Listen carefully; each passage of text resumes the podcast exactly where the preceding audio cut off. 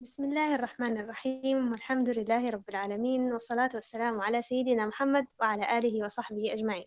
اللهم علمنا ما ينفعنا وانفعنا بما علمتنا وزدنا علما وعملا متقبلا يا أكرم الأكرمين.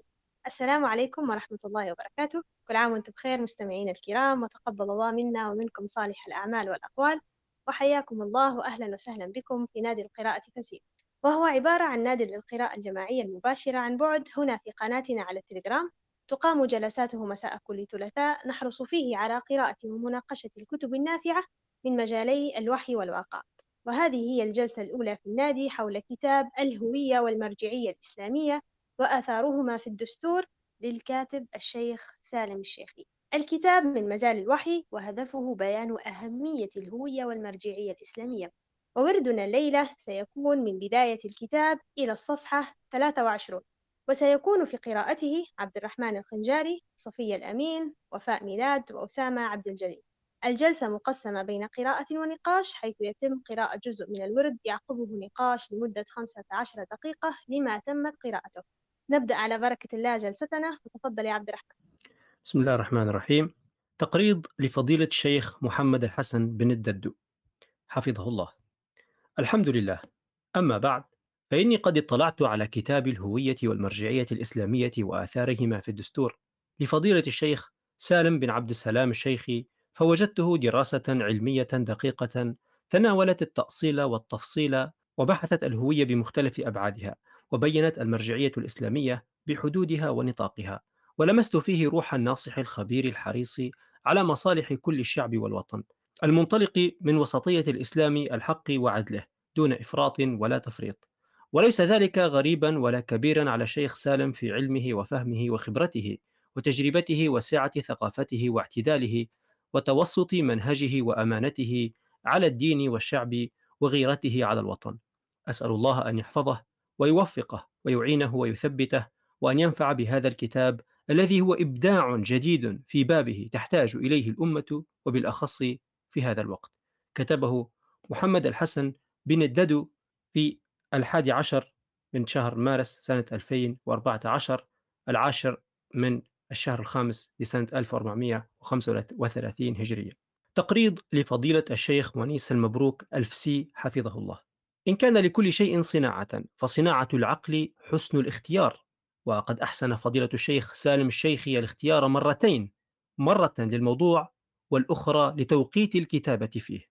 الكتاب الذي بين أيدينا يتناول قضية من أخطر القضايا التي تمس مجتمعاتنا الإسلامية اليوم وبخاصة في ظل الغزو الفكري وتسارع وتيرة عولمة الهوية وانتهاك خصوصية الثقافات والتشكيك في مرجعيات الأمم لتعميم مرجعية القوي السيد وفرضها على سائر دول وشعوب العالم اليوم. إن الناظر في تاريخ الشعوب سيجد أن هناك علاقة وطيدة بين شخصية الأمة وثقافتها. أو بين هويتها ومرجعيتها. ولا يمكن أن تتميز أي أمة عن غيرها من الأمم إلا من خلال تفاعل وتراكم موروثها العقدي والمعرفي والمادي الذي يرسم ملامح عيشها وسلوكها وأحكامها على كل ما يحيط بها. ولكل أمة من الناس مرجعية مقدسة تتحاكم إليها عند نزاع سواء كانت هذه المرجعية ربانية من وحي السماء أو كانت بشرية اكتسبت قدسيتها من توافق الناس عليها ونزولهم عند أحكامها. وقد شاءت حكمة الخالق سبحانه وتعالى أن جعل لكل أمة منسكا هم ناسكوه وشرعة عليها يسيرون ومنهاجا إليه يحتكمون. قال تعالى لكل أمة جعلنا منسكا هم ناسكوه فلا ينازعنك في الأمر وادع إلى ربك إنك لعلى هدى مستقيم. الآية. وأيا كانت هذه المرجعية ومصدرها إلا أنها تمثل حجر الزاوية في تشكل الحضارات والركن الأساسي في استقرار المجتمعات والقول الفصل في معرفة الحقوق والواجبات. فهي كما يقول أستاذ الجيل الدكتور عبد الوهاب المسيري رحمه الله الفكرة الجوهرية التي تشكل أساس كل الأفكار والركيزة النهائية الثابتة التي لا يمكن أن تقوم رؤية العالم دونها. والمبدأ الواحد الذي ترد إليه كل الأشياء وتنسب إليه ولا يرد هو أو ينسب إليها. ومن هنا يمكن القول بأن المرجعية هي المطلق المكتفي بذاته الذي يتجاوز كل الأفراد والأشياء والظواهر وهو الذي يمنح العالم تماسكه ونظامه ومعناه ويحدد حلاله وحرامه. انتهى كلامه رحمه الله. ولما كان مفهوم المرجعية كغيره من من المصطلحات يطرأ عليه الغموض وتتنازعه الآراء مما يستوجب شيئا من التفكيك لمعانيه والبسط لمراتب دلالاته وتنظيم منسوب مستوياته. فقد أورد فضيلة الشيخ سالم ثلاث مستويات لهذه المرجعية. الأول هو الإطار الكلي والأساس المنهجي والركيزة الجوهرية في أي خطاب أو ملة أو مذهب أو دستور أو نظام. المستوى الثاني هو المصادر والمستندات والأدلة التي يعتمد عليها لتكوين أي نوع من أنواع المعرفة. المستوى الثالث هو ممثلو المرجعية وهم الأشخاص الذين يعاد إليهم الشؤون العلمية والعملية. وبحسب هذا التقسيم والتبويب فإن من رحمة الله تعالى بهذه الأمة أن جعل مرجعيتها في المستوى الأول توحيد خالص ودينونة لرب العالمين. ومرجعيتها في المستوى الثاني وحيا إلهيا منزها عن العبث لا يأتيه الباطل من بين يديه ولا من خلفه وبيانا نبويا معصوما عن الخطأ. قال تعالى وما ينطق عن الهوى إن هو إلا وحي يوحى. الآيات.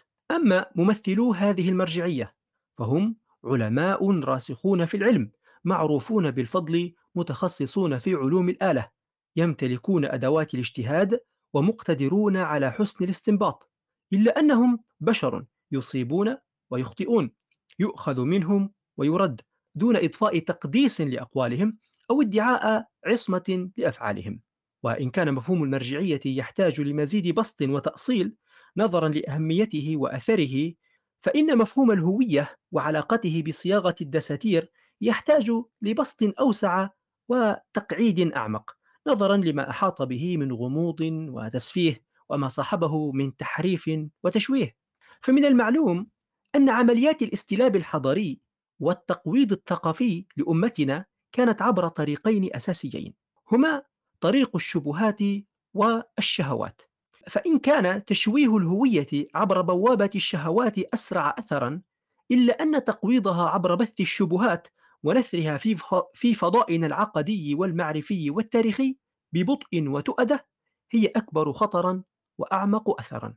إن كانت هوية كل أمة هي شخصيتها وحقيقتها التي تميزها عن غيرها من الأمم فإن هذه الأمة قد تميزت بأنويتها ومكوناتها الجوهري الجوهرية التي تجمعت في نسق واحد لتبين دوائر الانتماء وتشكلت هوية هذه الأمة من دين ولغة وثقافة وتاريخ. حاول بعض المفكرين العرب من النصارى والمسلمين بعد سقوط الخلافة الإسلامية على يد أتاتورك عام 1924 الاستغناء عن الرابطة الدينية ومفهوم الأمة المسلمة واستبدال ذلك بفكرة القومية العربية وسعوا جاهدين قصر هذه الهوية على الانتماء للمظاهر الحضارية والثقافية والتاريخية للعرب وتواصلت جهودهم من أجل تك من أجل تكوين كيان سياسي يقوم على أساس رابطة الدم واللغة والثقافة بدلا من رابطة الدين أو ما عرف بعدها بفكرة القومية العربية. هذا الفكر الذي تغذى على عواطف شعوب المنطقة ولكنه عجز عن ملامسة الواقع السياسي وتأسيس دولة قومية حقيقية. فلا أحد ينكر انتماء الإنسان للتراب الذي عاش عليه أو الأقوام التي انحدر منها نسبه واتصل بها نسله. والإسلام لا يتقاطع مع الوطنية إن كانت تعبيرا عن حب عن حب للديار أو أولوية في البذل والنهوض ولا يصادر القومية إن كانت فخرا بنسب وتاريخ وخطوة على طريق نهوض الأمة. ولكنه يريد أن تكون آصرة الإخاء هي الإيمان وانتماء المسلم لعقيدته وولائه لأمته وغايته التمكين لحضارة الإسلام ورسالته ولا يجعل من التراب أو القوم أو اللغة أو الجنس أو اللون أصلا للولاء وميزانا للتفاضل بين البشر أو مرجعية يفسر بها مناشطه ويضبط بها نظام حياته. فالإسلام دين ينطلق من الواقعية ويتطلع للعدل وليس من الواقعية أو العدل أن نفاضل الناس على أساس أمور لم تكن من سعيهم ولا باختيارهم فالإنسان لم يختر جنسه أو لونه أو قومه أو مكان ميلاده فهل من العدل أن يكون ميزان الولاء والتفاضل أمور ليست من كسبه ولا اختياره؟ كما أن هذه الأشياء لا تحمل قيمة مضافة في أصل جوهرها فالإنسان لا يسمو ويتميز بمجرد النسب أو اللون أو التراب إنما يسمو بما يحمل من تصور صحيح للكون والحياة. وخلق نبيل يعاشر به الأحياء وعلم نافع وتجرد لأداء رسالات السماء.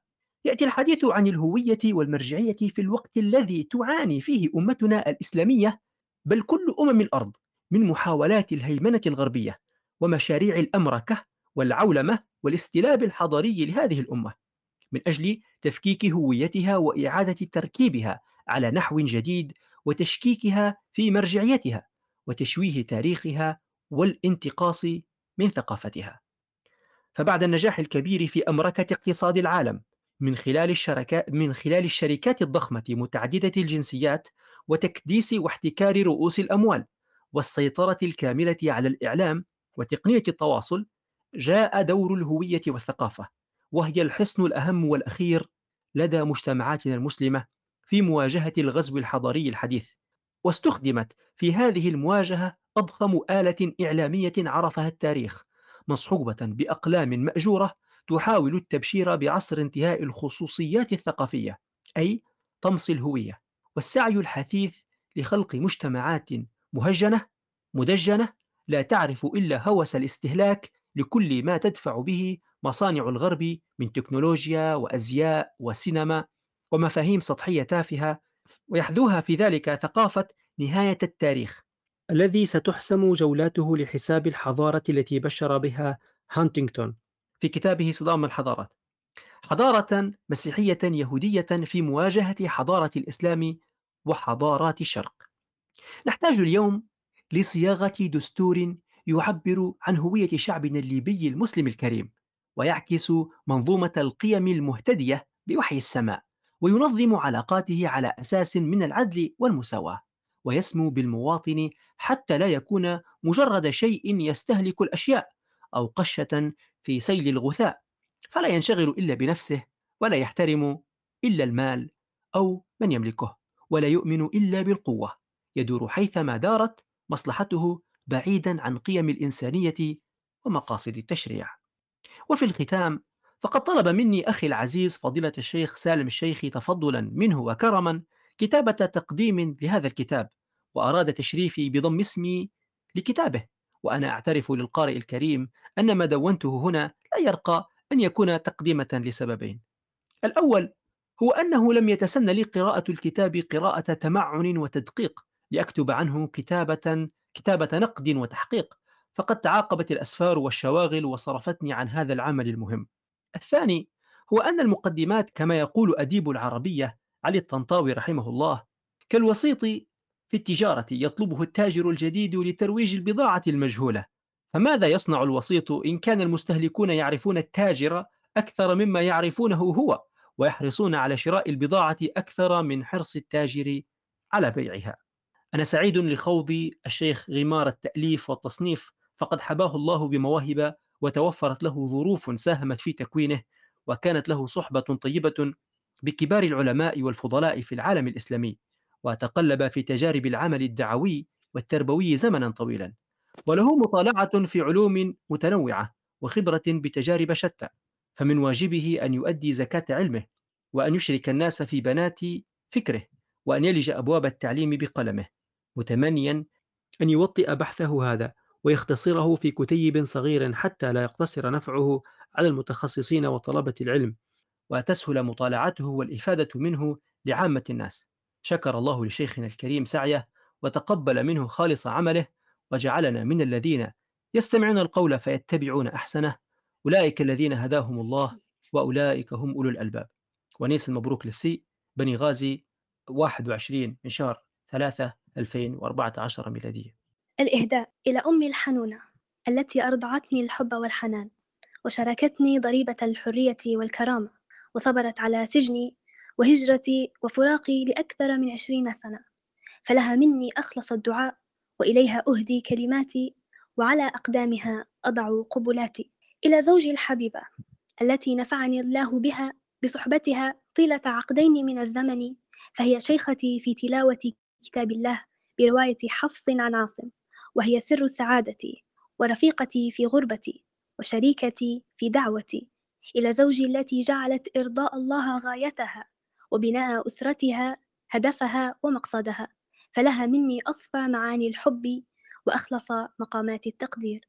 إلى ابنتي الغالية أم عبد الله عائشة مزمار القرآن الكريم في بيتنا أحبته وحفظته صغيرة فكم رأيتها تقوم الليل به؟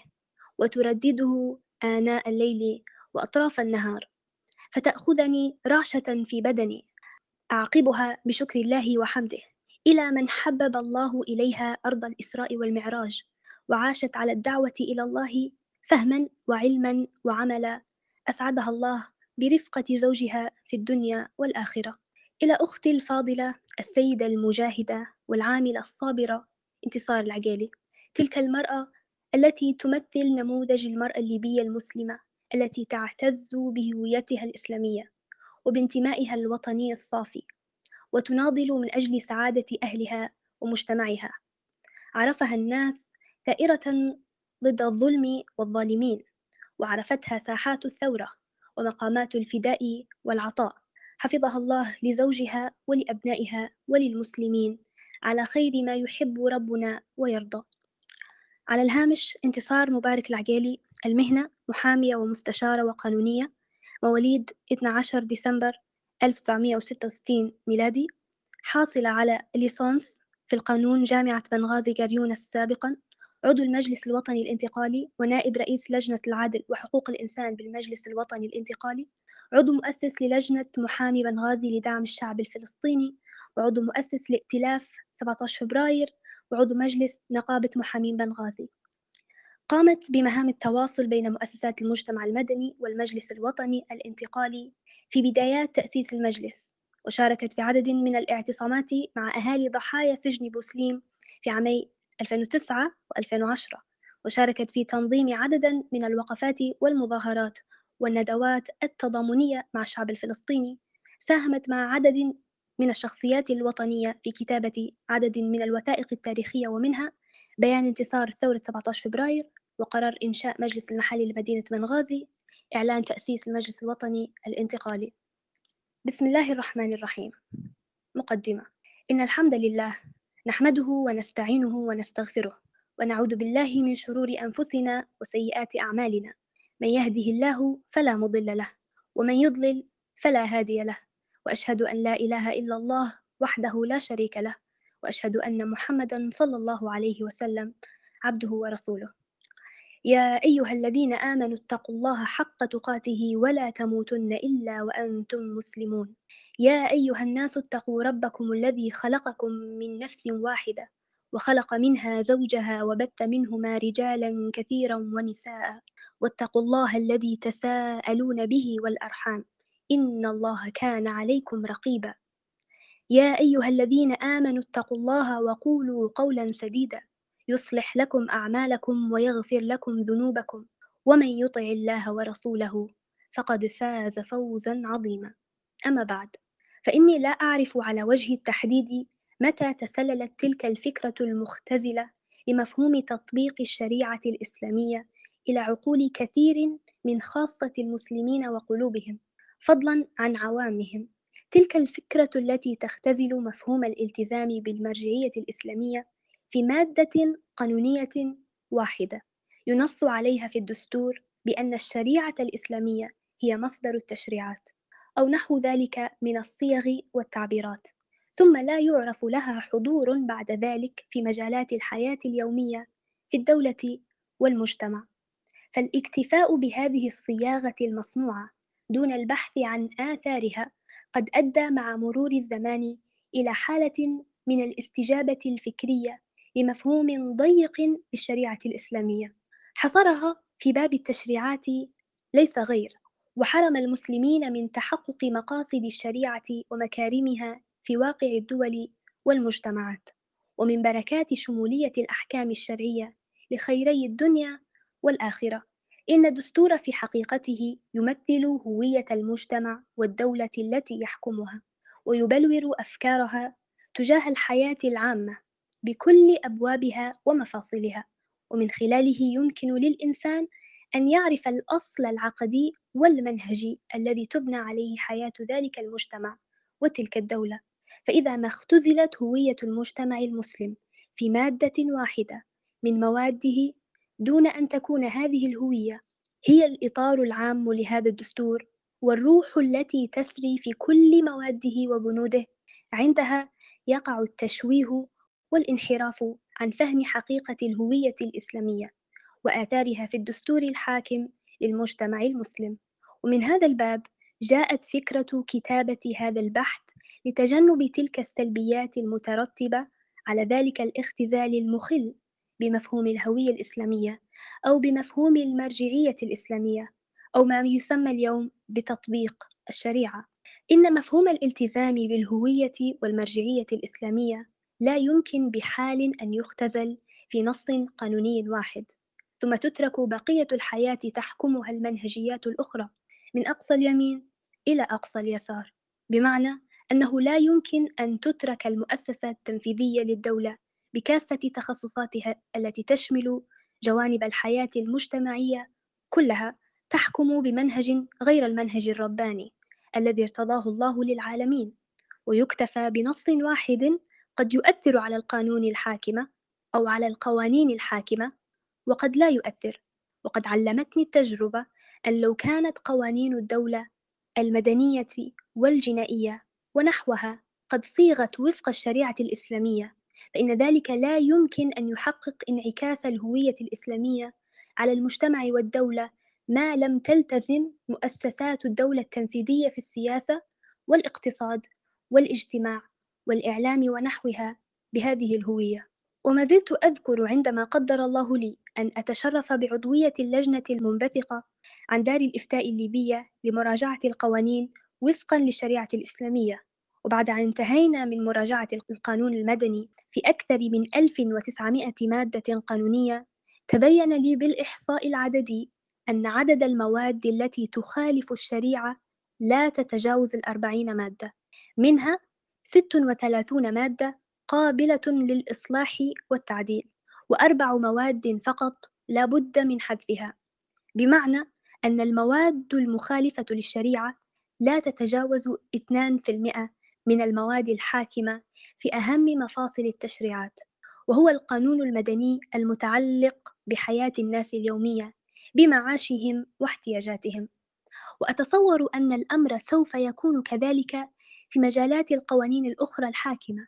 وعليه فإن هذا القدر من التوافق بين أحكام الشريعة وبين القوانين التي كانت تحكم زمن الطاغية القذافي لم تكن كافية في نقل هوية الدولة الليبية إلى الهوية الإسلامية بل كانت الدولة في أكثر المجالات التنفيذية دولة علمانية بكل ما تعنيه الكلمة. أعود فأقول لكل ذلك كتبت هذه الصفحات مستعينا بالله على إخراج هذه القضية من عدة وجوه وإبرازها مبينا بإذن الله آثار الهوية والمرجعية الإسلامية. على الدستور.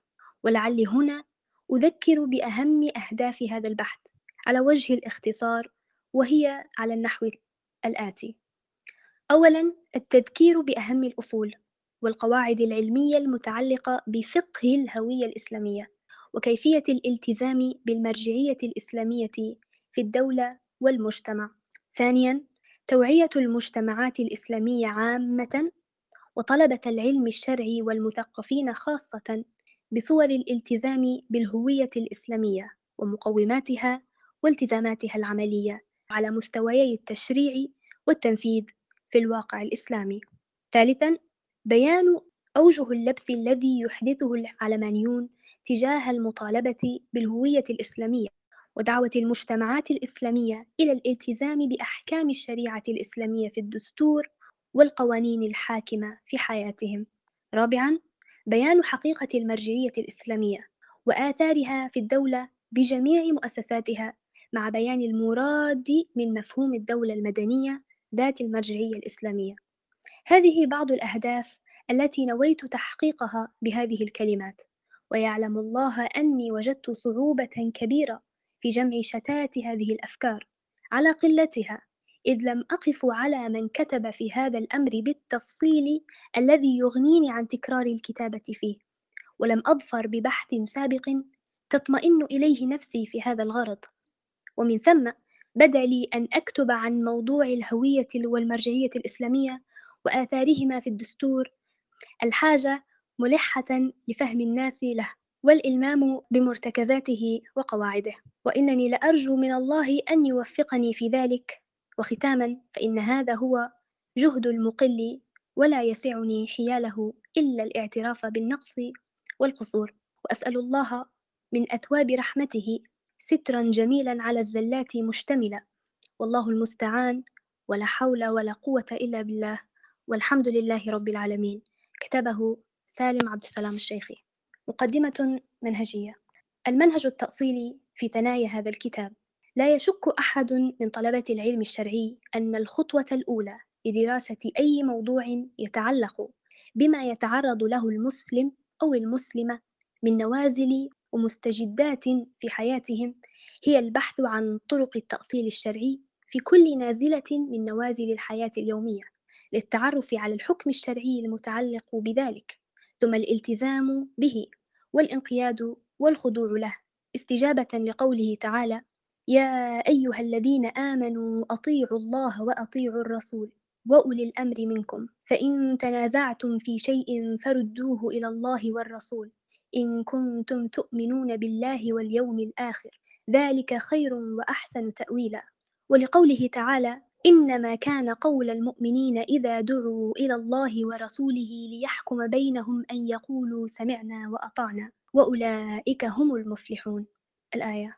ومن هنا أحببت أن أقدم بين يدي هذا البحث كلمات تدور حول التأصيل وحقيقته وكيفية الالتزام به في ثنايا الفصول والمباحث القادمة.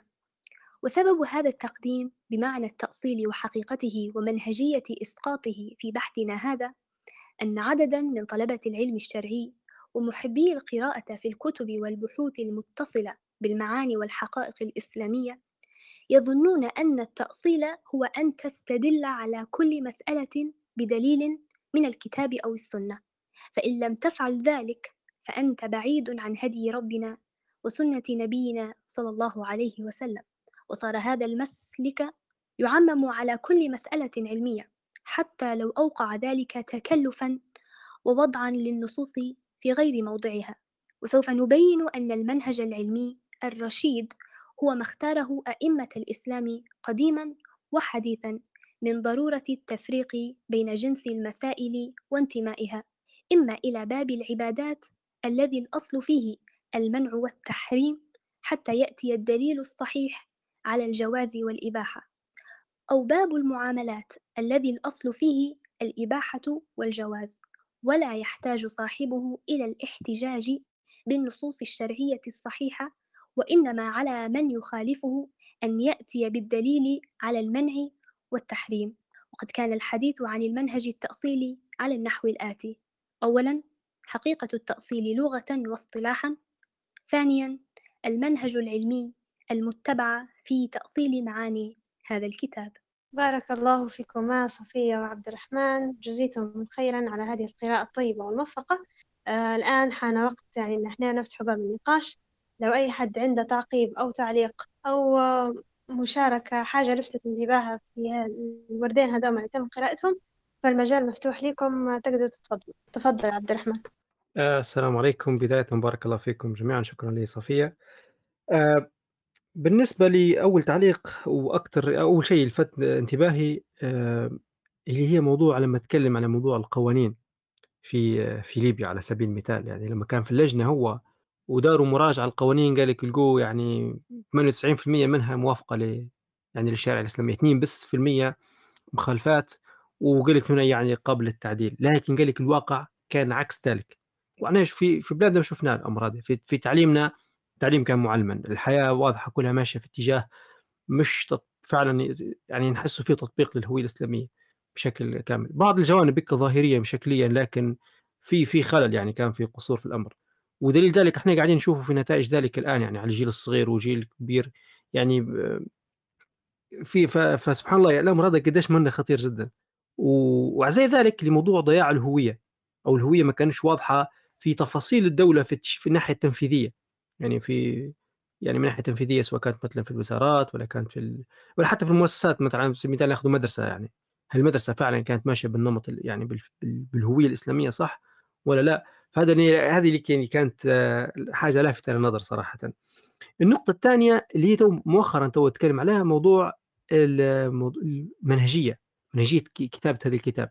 يعني أول مرة يعني آه، يعني نشوف إنه فعلا حد يعني تكلم عن النقطة هذه. اللي هي إنه مش لازم إنه كل ما بتدير كتاب أنت ضروري يعني يعني تاصيل معناه كل شيء بتحط له دليل دليل دليل.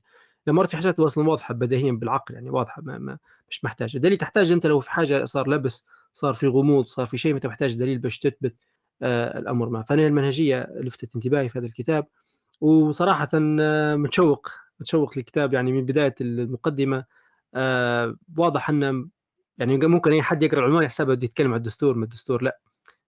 باين فيها بعد أعمق وإن شاء الله يكون يعني قراءة موفقة. وبارك الله فيكم. بارك الله فيك عبد الرحمن. فعلا قصة القوانين الدستورية أو خلينا نقول القوانين المدنية اللي محطوطة في الدولة وكيف أن ما تسعين في المية منها يعني ماشية مع الشريعة ونشوفوا الاختلاف. وهو سبحان الله الدكتور ونيس المبروك أو الشيخ ونيس المبروك أشار لنقطة معينة أو مهمة هي قصة علمنة الهوية أو خلينا نقول عولمة الهوية. وهذا الشيء يعني ده هلبة مطروح وهلبة الناس تؤمن به. فتشبح الآن كل الدول في العالم عندها نفس نفس النسق ماشيين به آه، ومسيطر على الكل. فبارك الله فيك. حاجة بس تعليق بسيط بس ممكن من من تو خلينا نبينوه باش ما نقعوش فيه لأن هي الكلمة حتتكرر ديما. موضوع الهوية بالضمة جاية من كلمة هو. راهو كلمة الهوية جاية من هاوية فمعنى مختلف جدا. فإحنا نحاول نركز لما ننطق نقول كلمة الهوية بالضمة.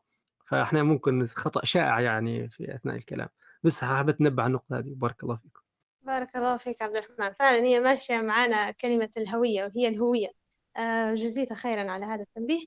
آه، لو عندكم أي إضافة أو شيء حابين تقولوه أو ممكن يعني ننتقل لتكملة بقية آه، هذا الورد. تمام. إذا نستكمل باقي الورد مع وفاء. تفضلي وفاء. أولا حقيقة التأصيل لغة واصطلاحا. واحد التأصيل في اللغة. التأصيل من حيث اللغة يعود معناه إلى الإسناد إلى أصل واضح متماسك. قال ابن فارس رحمه الله الهمزة والصاد واللام ثلاثة أصول متباعد بعضها من بعض أحدها أساس الشيء والثاني الحية والثالث ما كان من النهار بعد العشي فأما الأول فالأصل أصل الشيء. انتهى كلامه. فقال المناوي الأصل ما يبنى عليه غيره وأصل كل شيء قاعدته. التي لو توهمت مرتفعة ارتفع بارتفاعها سائره.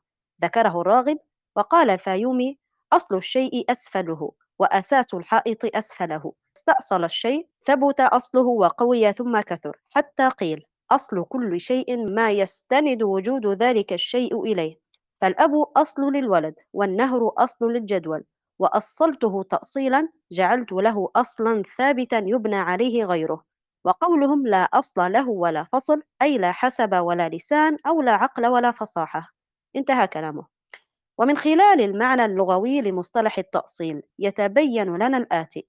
واحد الأصل يفتقر إليه غيره وهو لا يفتقر إلى غيره أي أن قوته ذاتية أو ما يعبر عنه بأنه مكتف لذاته. اثنان أن الأصل يبين بنفسه ولا يحتاج إلى غيره ليعرف به أو يكشف عنه. ثلاثة أن الأصل هو أساس لغيره أو ما عبر عنه بأنه أسفل الشيء أو أصل الشيء الذي يبنى عليه غيره ويتأسس. وبهذا يكون معنى التأصيل لغة راجع إلى إسناد القول أو الفعل إلى أصل وأساس يقوم ويبنى عليه. ثانيا التأصيل اصطلاحا. أما حقيقة التأصيل اصطلاحا فيمكن الوصول إليها من خلال معرفة الجوانب الأساسية التي يتم النظر من خلالها إلى النازلة الفقهية المسؤول عنها للوصول إلى حكم شرعي صحيح والناظر إلى مناهج والناظر إلى مناهج العلماء المحققين من المتقدمين والمتأخرين. يمكنه أن يتبين له بوضوح وجلاء أن هذه الجوانب أو ما يمكن أن نسميها بزوايا النظر الاجتهادي لا تخرج عن ثلاثة.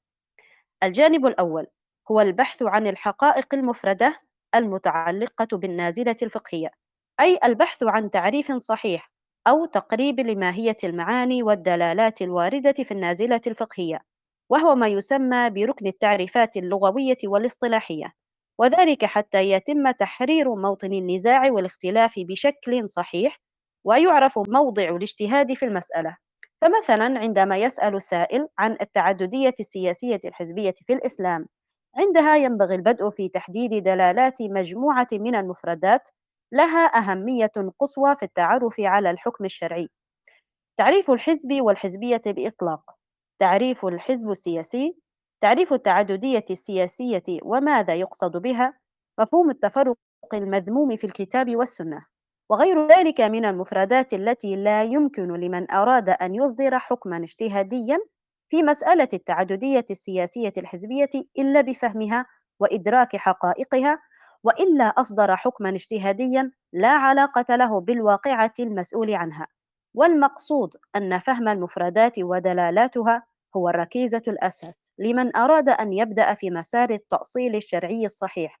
ومن ها هنا تعلم آفة كثير من الفتاوى المعاصرة التي لم تبنى على إدراك صحيح لحقائق كثير من المفردات المعاصرة التي حصل فيها تغيير بالكلية عن مسمياتها في الزمن الماضي.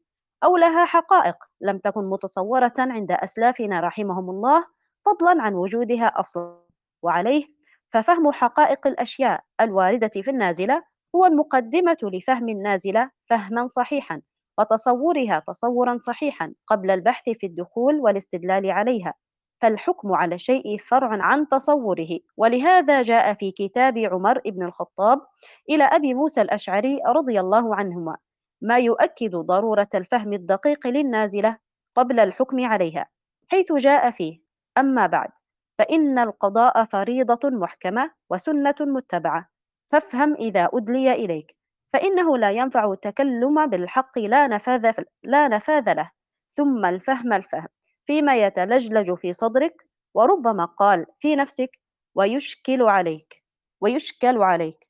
مما لم ينزل في الكتاب ولم تجري به سنة. واعرف الأشباه والأمثال. ثم قس الأمور بعدها ببعض. فانظر أقربها إلى الله وأشبهها بالحق فاتبعه واعمد إليه. انتهى كلامه. يقول الإمام ابن القيم رحمه الله شارحا لكلام عمر رضي الله عنه ومبرزا لأهميته في هذا الباب وقوله فافهم إذا أدلي إليك صحة الفهم وحسن القصد من أعظم نعم الله التي أنعم بها على عبده بل ما أعطي عبد عطاء بعد الإسلام أفضل ولا أجل منهما بل هما ساق الإسلام وقيامه عليهما وبهما يأمن العبد طريق المغضوب عليهم الذين فسد قصدهم. وطريق الضالين الذين فسدت فهومهم ويصير من المنعم عليهم الذين حسنت أفهامهم وقصودهم وهم أهل الصراط المستقيم الذين أمرنا أن نسأل الله أن يهدينا صراطهم في كل صلاة. وصحة الفهم نور يقذفه الله في قلب العبد يميز به بين الصحيح والفاسد والحق والباطل والهدى والضلال والغي والرشاد ويمده حسن القصد. وتحري الحق وتقوى الرب في السر والعلانية ويقطع مادته اتباع الهوى وإيثار الدنيا وطلب محمدة الخلق وطلب محمدة الخلق وترك التقوى. ثم قال رحمه الله تمكن الحاكم والمفتي بنوعين من الفهم ولا يتمكن المفتي ولا الحاكم من الفتوى والحكم بالحق إلا بنوعين من الفهم أحدهما فهم الواقع والفقه فيه واستنباط علم حقيقة ما وقع بالقرائن والأمارات والعلامات حتى يحيط به علما. والنوع الثاني فهم الواجب في الواقع وهو فهم حكم الله الذي حكم به في كتابه أو على لسان رسوله في هذا الواقع ثم يطبق أحدهما على الآخر. انتهى كلامه رحمه الله. وقد ذكر الدكتور عثمان جمعة مجموعة من الفوائد المنهجية. التي تترتب على البدء بتحديد دلالات الألفاظ ومعاني المصطلحات. أنقلها كما هي لعظم ما فيها من الفوائد. قال واحد اختلاف دلالة الألفاظ وتطورها فالكلمات والألفاظ التي ينطق بها الإنسان ويعبر بها عما في نفسه قد تختلف دلالاتها ومعانيها وتتطور بتأثير جملة من العوامل ولذلك ينبغي تحديد معاني هذه الكلمات. عندما تغدو مصطلحا فنيا يشيع استعماله في علم من العلوم تحديدا دقيقا يزيل اللبس ويعصم, ويعصم من الوقوع في الخطأ وينأى بصاحبه عن الزلل وعن الاضطراب في الفهم والخلط في المفاهيم باعتبارها أداة من أدوات البحث العلمي ومعلما من معالم المنهج السليم في التفكير الذي يساعد على الفهم الصحيح ويضع الأمور في نصابها. اثنان الجذور التاريخية والفكرية للمصطلح العلمي إذ أن كل مصطلح علمي ينشأ في بيئة فكرية وحضارية خاصة يتأثر بمعطياتها ويحمل في طياته مدلولات فكرية وينطوي على اتجاهات وينطوي على اتجاهات عقلية وحضارية تتفق مع شخصية هذه البيئة وذاتيتها. ولذلك كان من الخطورة بمكان أن ننقل مصطلحا فنيا من بيئة إلى أخرى. لأن مدلوله هنا يختلف عنه هناك فلا يجوز أن يلتبس أحده أحدهما بالآخر وهذا يعطي أيضا مؤشرا جديدا ودليلا عمليا على أهمية تحديد المصطلحات العلمية ومعانيها. ونقل عن رزين العبدري قوله ما أتى الفساد على الفقهاء المتأخرين إلا من وضعهم الأسماء على غير مسميات لأنه كانت تلك الأسماء في الصدر الأول على صيغ جائزة بوجوه شرعية. وهي اليوم على غير وجه جائز فأجازوا غير الجائز لاشتراكه في الاسم مع الجائز. ولذلك ينبغي عند تفسير النصوص الشرعية تقديم تقديم تفسير الفقهاء على تفسير أهل اللغة فإن النبي قد يتكلم بكلام من كلام العرب يستعمله في معنى أو يستعمله في معنى هو أخص من استعمال العرب أو أعم منه. ويتلقى ذلك عنه حملة شريعته من الصحابة ثم يتلقاه عنهم التابعون ويتلقاه عنهم أئمة العلماء. فلا يجوز تفسير ما ورد في الحديث المرفوع إلى النبي إلا بما قاله هؤلاء الأئمة العلماء الذين تلقوا العلم عمن قبلهم. ولا يجوز الإعراض عن ذلك والاعتماد على تفسير من يفسر ذلك اللفظ بمجرد ما يفهمه من لغة العرب. ثالثا رفع الخلاف الظاهري والعودة إلى, والعودة إلى الوفاق. فإن تحديد المصطلحات ومعاني الألفاظ يرفع الخلاف الواقع بين المختلفين في أي قضية عقدية أو فقهية أو سلوكية أو غيرها مما قد يتصل بمنهج النظر والاستدلال والحجاج إذ كثيرا ما يقع الخلاف بسبب الغفلة عن تحديد معنى اللفظ فيستعمله أحدهم بمعنى يختلف عن المعنى الذي يستعمله صاحبه فيه فينشأ الخلاف. ويحتدم الجدال ويذهب كل واحد من الطرفين ليقيم الأدلة على صحة ما ذهب إليه وتزييف قول صاحبه. ولو أنهما اتفقا على تحديد المعنى للمصطلح لارتفع الخلاف وعاد الأمر بينهما إلى الوفاق. بارك الله فيك يا وفاء. جزاك الله خير على هذه القراءة الطيبة الموفقة الأولى لك في النادي. آه إن شاء الله ربي ينفعنا بك. الآن نفتح باب النقاش مرة أخرى آه لمناقشة هذه الجزئية من الورد. لو عندكم أي تعقيب آه أو مشاركة فالمساحة هذه لكم مبدئيا ممكن آه، نشارك حاجة بس آه، سبحان الله يعني قصة التأصيل وقصة تحرير المصطلحات قديش ما هي مهمة آه، أول مرة ممكن انتبهت للأمر هو أو خلينا نقول مش أول مرة ولكن بالنسبة للمصطلحات العلمية كانت لما كانت عندنا إحدى حواريات حول المراهقة. ففكرة تحرير مصطلح المراهقة وكيف أن المصطلح هدايا عند الغرب يعني شيء معين وعندنا إحنا يعني شيء آخر وكيف إن إحنا قاعدين نستعمله في نفس المصطلح بس بأش يعني بفهوم مختلفة خلى عندنا لبس ومشكلة في التعامل مع هذه الفئة العمرية. ففكرة تحرير المصطلحات آه، فكرة مهمة. يبان في تأصيل فقهي وشرعي يعني تقام عليه أمور عظيمة. أيضا آه، فكرة تعريف تعريف الأشياء والمعاني. آه، ديما نفكر فيها في محاضرات الدكتور عبد الرحمن ذاكر يقول يعني إحنا هل بنستخدمه في كلمات ممكن تعريفها؟ وماهيتها مش واضحة عندها عندنا. فقبل ما تتلفظ بأي كلمة أو قبل ما آه، يعني تطلق أي مصطلح أو أي شيء شوف تعريف الكلمة هي أرجعها أفهمها بحيث إنك لما أنت يعني تنطق بها تكون عارفها فهنا الكاتب هو أشار لشيء عظيم إن هم يعني في العملية الفقهية والتأصيلية. هالعمليتان هذوما مهمات جدا حتى زي ما قال مش تطلع فتوى مضبوطة أو أي يعني الأمور هذه كلها يعني تكون بطريقة صحيحة. فهذا أكثر شيء لفت انتباهي. آه عبد الرحمن تفضل. بارك الله فيك يا أنت سبقتيني. أنا كنت نحكي على نفس الموضوع. أنا كل عجبني لما اتكلم على موضوع التأصيل وبداية خاصة الجانب اللغوي كيف المعاني. أنا تو بنجي نتكلم عن حاجة ثانية اللي هي موضوع أهمية إن إحنا نكون فاهمين أكثر للغة العربية. يعني إدراكنا لمعاني الكلمات في اللغة العربية يخليك لما تسمع الكلمة تستحضر كل المعاني هذيك. فيبدأ أنت عندك إدراك أعمق الواحد. طبعا إحنا هذا أهم جدا لما نجي نقرأ كتاب الله عز وجل. شوف إنك أنت لما تبدأ عندك فهم أعمق للمصطلحات ففهمك يكون أكثر كذلك الآن في تناول قضايا مثلا تتعلق مثلا بالهوية ولا أي قضايا أخرى فإدراكك للمصطلحات أمر مهم جدا. آه، وزي ما قلتي فعلا يعني أنت لما أي موضوع تبي تدرسه تبي تفهمه أبدأ بتأصيله. وهو ذكر الآليات نتاعها إنك أنت تحرر الدلالات والمصطلحات والمعاني ومثلا ترجع لتاريخ المصطلح هذا من وين جاء. فالخطوات هذه أنا أشوفها مهمة جدا خاصة لأي للجميع هي وخاصة تو الشباب الصغير اللي بيبني هوية خاصة به يبي يبني هوية يبي شخصيته تكون مبنية على معرفة صحيحة. فمن البداية هو يتحرى باش يبنى كل يعني البناء اللي يبني فيه يبني, يبني فيه بناء سليم. ما يدخلش مثلا آه، طوبة غلطة كيف مش مكانها. آه شيء ثاني على سيرة آه على سيرة تكلم هو على نقطة أن غياب الموضوع هو بشكل كبير مثلا آه يأثر حتى على الفتاوى.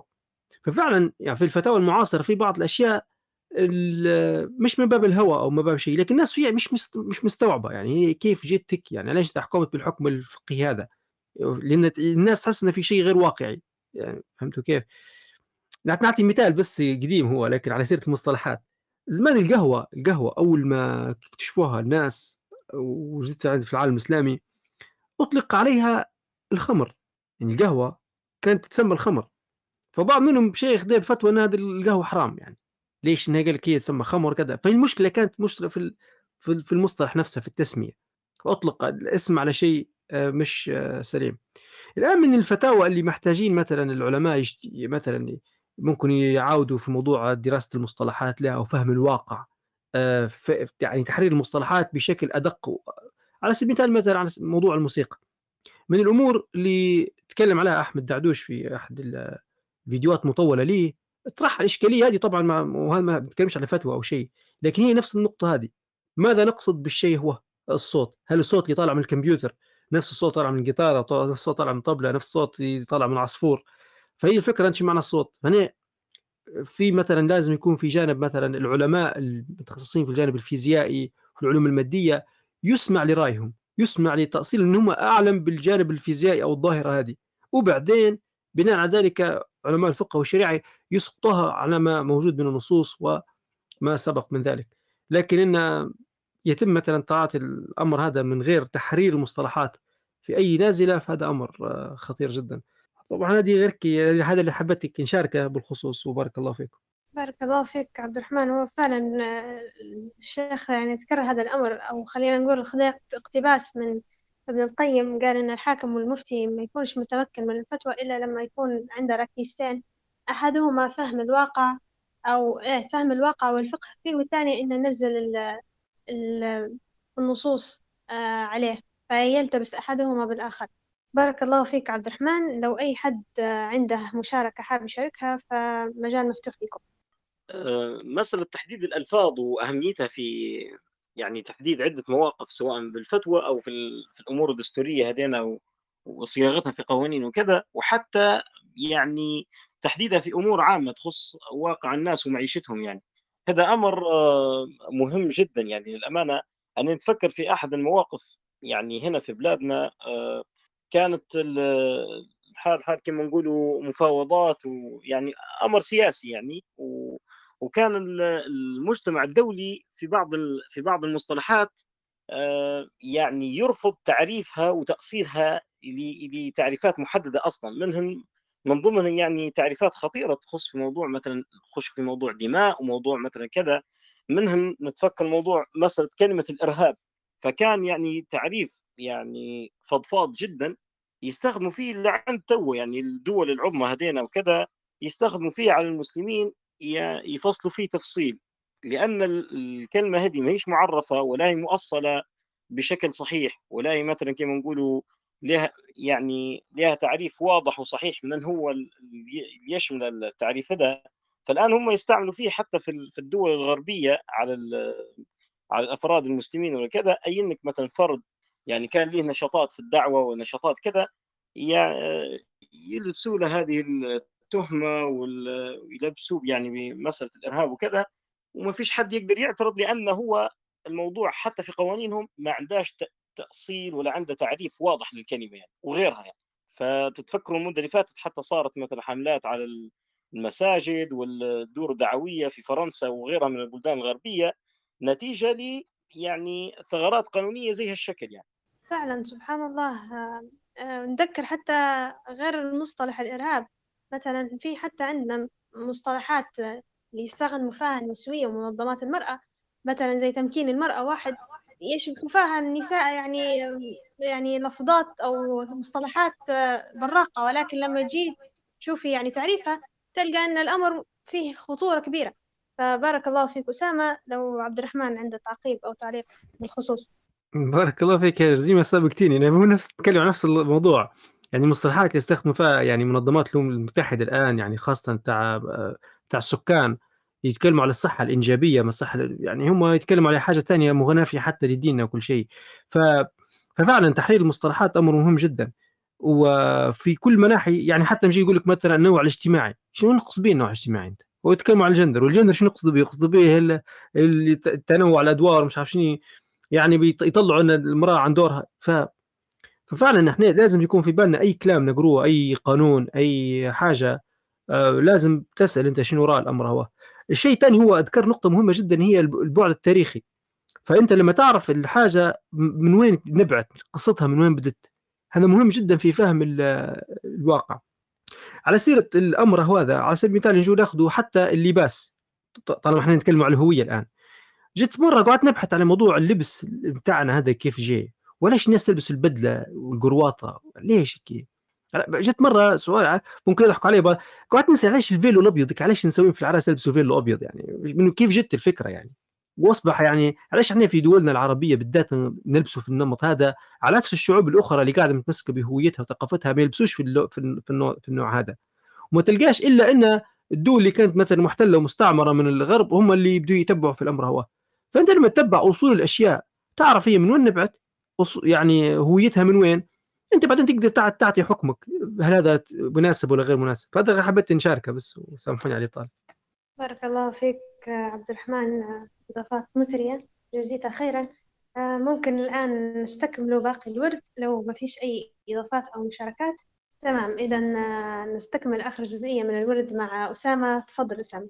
لا زلنا في ذكر مجموعة الفوائد المنهجية التي ذكرها الدكتور عثمان جمعة في فضل رد المصطلحات والمعاني إلى أصولها ورابع هذه الفوائد المنهجية الألفاظ المشتركة التي تستعمل بأكثر من معنى وقد يؤدي هذا إلى اللبس والغموض والخلل. وضرب ابن تيمية مثالا على ذلك في استعمال كلمة الغيرة عند المتقدمين. وما وقع بينهم في خلاف وما, وما وقع بينهم من خلاف في معناها. تبعه خلاف آخر في انقسام الناس إلى فئات وفرق. وقال الإمام شاه ولي الله الدهلوي في الحجة البالغة ولما كانت الألفاظ المستعملة في درجتين أو معنيين متقاربة فربما يحمل بعضهم نصوص الشرائع الإلهية على غير محملها وكثيرا ما يطلع الإنسان على أثر صادر من بعض أفراد الإنسان أو الملائكة أو غيرهما يستبعده من أبناء جنسه فيشتبه عليه الأمر فيثبت له شرفا مقدسا وتسخيرا إلهيا. وربما يحملون الألفاظ المستعملة المشتبهة على غير محملها كما حملوا المحبوبية والشفاعة التي أثبتها الله سبحانه وتعالى في الشرائع قاطبة لخواص البشر على غير محملها وكما حملوا صدور خرق العوائد على انتقال العلم والتسخير. انتهى كلام الإمام شاه ولي الله الدهلوي. خامسا الحفاظ على الجهد ووحدة المنهج والكلمة. فإن هذا الذي تقدم يسلمنا إلى فائدة أخرى نجنيها من تحديد المصطلحات والمفاهيم إذ أن ذلك يحفظ على الإنسان جهده ويمنع عقله من التبدد والضياع ونفسه من الهوى لأنه يعود بالأمر كله إلى معاني محددة تمنع من الخطأ والانحراف والزلل والاضطراب كما أنه يجمع الأمة كلها ويوحدها على كلمة واحدة ومنهج فكري واحد. يعصمها من التفرق والشتات بما ينشئ فيها من تصورات محددة ثابتة وبما يضع لها من موازين وحدود دقيقة لا تتأثر بزمان معين ومكان محدد. الجانب الثاني الأدلة الشرعية والقواعد الفقهية والمقاصد المرعية. فبعد فهم مفاصل النازلة التي يراد التأصيل لها يبدأ عندها البحث يبدأ عندها البحث عن الاستدلال لهذه المسائل التي الأصل فيها هو المنع والتحريم. وهي ما اصطلح على تسميتها بمسائل العبادات. أما إذا كانت المسألة من المسائل التي الأصل فيها هو الإباحة فالبحث عن الأدلة عندها هو على سبيل تأكيد هذا الأصل وزيادة فهم أغواره في الأدلة الشرعية. وسوف يأتي مزيد بيان لهذه القاعدة النفيسة. ولا بدها هنا من مراعاة إعمال الأدلة الشرعية الجزئية في ظل مقاصد الشرع الكلية. والحذر من الفصل بين النظرين. وبناء على ذلك فإن التأصيل في هذا الجانب ينظر إليه عبر مرحلتين كما يقول الدكتور يوسف حميدتو أولاهما الاجتهاد في فهم الخطاب الشرعي وتمثل نواهيه وأوامره من خلال الربط بين كلياته وجزئياته ودلالة نصوصه على معانيها. وإيراد الخطاب الشرعي هنا يشمل إلى جانب كلام الله تعالى وكلام رسوله صلى الله عليه وسلم ما تم استنباطه من القواعد العامة للشريعة مما لا نص فيه وتنزيله على الوقائع والنوازل. الثانية الاجتهاد في تنزيل الأحكام التي تم التوصل إليها في المرحلة الأولى من مراحل الفهم وذلك بتحقيق المناط في كل حادثة أو واقعة. سواء كانت هذه الوقائع مما هو معتاد ومألوف وله دليل من الشريعة من نص أو قياس وهذا هو الغالب الأعم. أو كان خارجا عن المعتاد وهو النادر والذي لا بد من رده إلى الغالب. انتهى كلام الدكتور يوسف حميد. والمقصود أن التأصيل أي بناء المسألة على أصل ثابت من الأدلة الشرعية هو المنح الثاني في نظر أهل التأصيل الشرعي بعد تحديد الحقائق ومعرفة أبعاد المسألة المراد تأصيل الحكم لها أو الاجتهاد فيها وفهمها. وتفصيل هذا الجانب هو من أهم مباحث علم, علم أصول الفقه وأهدافه الكبرى. الجانب الثالث المنح الزماني والتطبيقات التاريخية. فلا يمكن استعمال أدوات التأصيل إلا بالنظر العميق للتطبيقات التاريخية. فلا يكفي النظر المجرد للأدلة وثبوتها في إدراك حقائق التأصيل بل ينبغي النظر إلى كيفية من شاهدوا التنزيل وعاشوا واقع التطبيق الأولي لدلالات الوحي المنزل على نبينا صلى الله عليه وسلم. هذا الفهم الذي لقنه الصحابة رضوان الله عليهم لمن جاء بعدهم من التابعين وعاشت عليه الأمة إلى جيل أتباع التابعين قبل أن يختلط على الأمة أمرها وتتشابه على وتتشابك علاقاتها مع الأمم الأخرى. المقصود أن التأصيل الصحيح هو الذي ينظر صاحبه إلى كيفية فهم السلف الصالح لدلالات النصوص الشرعية. وكيفية التزامهم بمقاصد الشرع المرعية. أما الاكتفاء بظواهر النصوص دون النظر في التطبيق التاريخي للنصوص في حياة السلف فهو بدون شك النهج الذي بسببه ضل أهل الابتداع في دين الله يقول الإمام الشاطبي رحمه الله في ذلك. وكثير من فرق الاعتقادات تعلق بظواهر من الكتاب والسنة في تصحيح ما ذهبوا إليه مما لم يوجد له ذكر ولا وقع ببال أحد من السلف الأولين. كما أن اعتبار النصوص من غير اعتماد على الفهم الوارد عن السلف فهي مؤدية إلى التعارض والاختلاف وهو مشاهد معنى.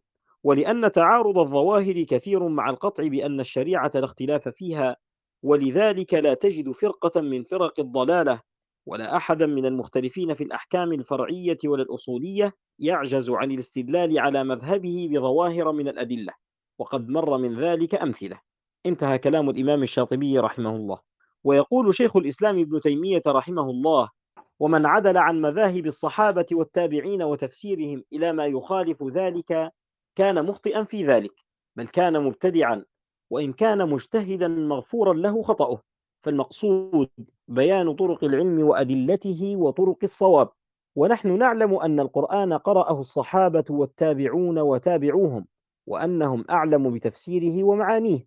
كما أنهم أعلم بالحق الذي الذي بعث الله به رسوله صلى الله عليه وسلم. فمن خالف قولهم وفسر القرآن بخلاف تفسيرهم فقد أخطأ في الدليل والمدلول جميعا. انتهى كلام شيخ الإسلام رحمه الله. والمقصود هو التأكيد على أن الذخيرة التي ورثتها الأمة عن فهم الصحابة والتابعين وأتباع التابعين هي خير معين على فهم دلالات النصوص ومقاصدها. وليس المحل لتفصيل هذا المعنى بل يبحث عنه في مظانه وإنما الغرض الإشارة إليه في باب التأصيل.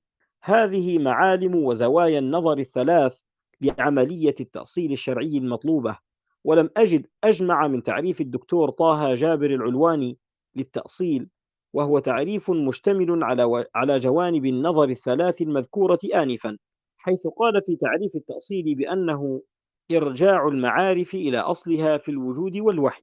فإرجاع المعارف إلى أصلها في الوجود هو المتضمن للنظر الواقعي والنظر التطبيقي التاريخي. وإرجاع المعارف إلى أصلها في الوحي هو المتضمن للنظر في الأدلة الشرعية والمقاصد المرعية بعد تحديد المعاني والدلالات المتعلقة بالمفاهيم للمفردات والمصطلحات الشرعية. بارك الله فيك يا أسامة. جزاك الله خير على قراءتك الموفقة والطيبة. الآن نفتح باب النقاش مرة أخرى. لو عندكم أي تعقيب أو شيء حابين تضيفوه فالمساحة هذه مفتوحة لكم. أول حاجة ممكن لفتت انتباهي سبحان الله يعني هو مقصد عظيم جدا. يعني لو تح يعني تحققه آه ليه أثر عظيم. هي آخر نقطة في النقاط اللي ذكرها الدكتور جمعة توحيد الجهود. يعني قداش ما تحرير المصطلح وتحديد يعني تحديد المفردات ممكن يوحد الجهود جهود الأمة وجهود يعني الفقهاء والعلماء ويقلل من فكرة النزاع. هو الاختلاف حاجة محمودة يعني هذه من نعم الله عز وجل. ولكن آه، لما يتفق يتفق يعني يصير اتفاق في الفروع واحد يعني تتحد هذه الجهود. فلفتت انتباهي هذه الجزئية في الورد وأيضا في جزئية ثانية آخر حاجة هي فكرة أن يعني الإنسان إحنا الشيخ يتكلم على فكرة النوازل وكيف الإنسان ممكن يطلع بحكم صحيح للأمر.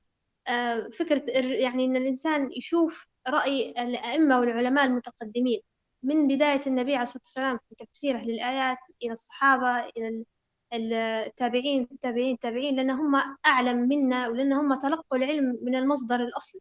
فما يجيش الإنسان يتجاهل هذه الجهود ويبدأ من الصفر. فهذه أيضا حاجة لفتت انتباهي. هذا من الحاجتين اللي لفتت انتباهي في هذه الجزئية من الورد. لو عندكم أي إضافة فتفضل صفية تفضلي. آه، تمام. على ذكر فقه النوازل آه، صار لي نوع من يعني الاستشكال في المعنى. فدرت بحث سريع صراحة آه، هو على الفرق يعني بين فقه النوازل والفتاوى. فطلع أنه يعني هو في ترادف بينهم لكن النوازل قالك تختص بالحدوث والوقوع فهي أخص من الفتاوى. بينما الفتوى تشمل يعني سؤال عن الحكم سواء حدث أو لم يحدث. وأيضا جاني معنى ثاني أن يعني يقصد بالنوازل الفقهية أن هي وقائع جديدة لم يسبق فيها نص أو اجتهاد.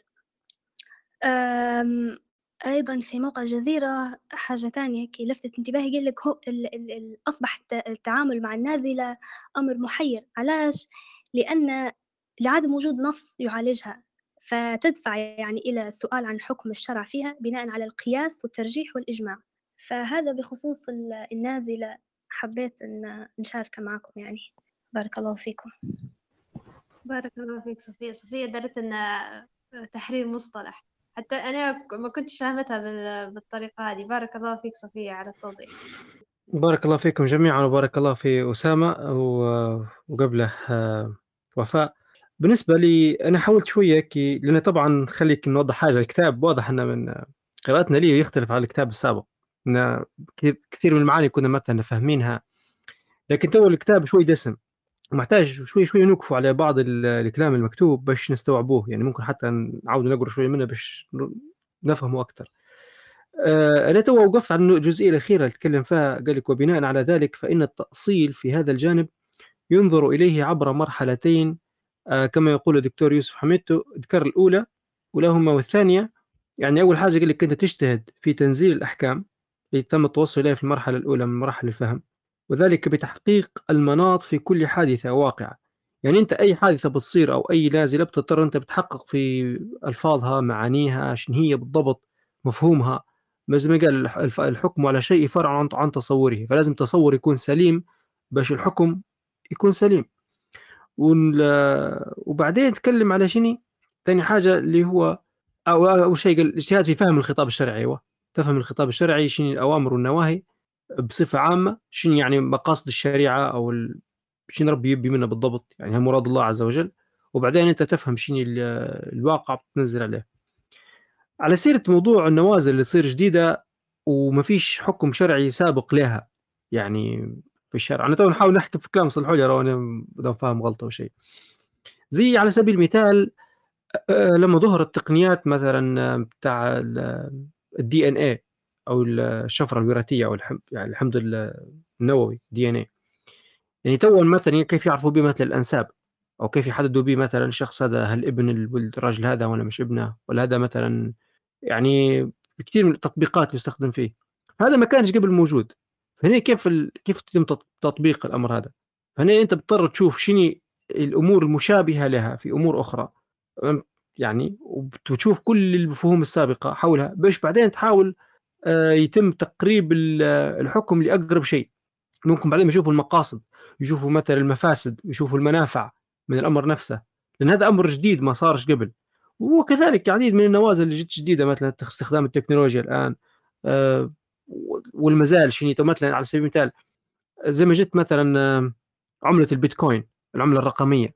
يعني علماء الفقه وعلماء الاقتصاد قاموا كده اجتهدوا في الامر هذا وحاولوا يطلعوا له أصول يعني مثلا قعدوا يردوا من ناحية التأصيلية مثلا سمعتها مرة للقرداغي يتكلم عليه أول مرة نعرف إن شنو معناه مفهوم المال يعني شنو شنو كلمة المال المال الفلوس نقول إحنا المال اللي يستخدم في التداول شنو حكمه؟ كيف تحرك كيف تعرف هذا الشيء يعتبر مال أو مش مال؟ يعني كيف إن هذا هل أنت يستحق إن هذا تستخدمه في التجارة تبيع وتشتري به ولا لا؟ فعنده تفاصيل معينه مثلا خمسه أحكام ولا كذا يقول كان طبقوا عليه هذا خلاص هذا يصبح مال تقدر تشتري وتبيع به كان ما انطبقش عليه خلاص ما عادش تسميه مال ويحرم عليك إنك أنت تستخدمه أو في التجارة والبيع. ف فجميل جدا الأمر لكن ما زال محتاجين نعرف أكثر أمثلة وممكن في الصفحات الجاية نعرف أكثر يعني إن شاء الله. سامحوني غير هذا اللي حبيت اشاركه معكم وليت أي حد عنده أي معلومة تصحح لي الامر هذا يشاركنا بارك الله فيكم بارك الله فيك عبد الرحمن. فعلا يعني سبحان الله آه، تحس إن موضوع النوازل الفقهية والأمور هذه تحليل المصطلحات تحتاج من من العالم أو الفقيه إنه يكون ملم مش بس بالعلوم الدينية والفقهية محتاج إنه يكون ملم بالعلوم الأخرى حتى يعني يكون مدرك أكثر بثغراتها وبثناياها وفاهم كل تفصيلة فيها باش يطلع بحكم فقهي أو فتوى صحيحة. يعني تكون مفيدة للناس وما تحرمهمش يعني من فائدة الشيء اللي ممكن يكون فيه جانب من الفائدة. بارك الله فيك عبد الرحمن. آه لو عندكم أي إضافة حابين تضيفوها وإلا ممكن الآن نكون وصلنا لختام هذه الجلسة الأولى من كتاب الهوية والمرجعية الإسلامية وآثارهما في الدستور. تمام آه إذا نكون هنا وصلنا إلى ختام هذه الجلسة المباركة. شكرا جزيلا على حضوركم. آه بارك الله فيكم. ونختم بكفارة المجلس. سبحانك اللهم وبحمدك أشهد أن لا إله إلا أنت. نستغفرك ونتوب إليك. بسم الله الرحمن الرحيم. والعصر إن الإنسان لفي خسر. إلى الذين آمنوا وعملوا الصالحات وتواصوا بالحق وتواصوا بالصبر. والسلام عليكم ورحمة الله وبركاته.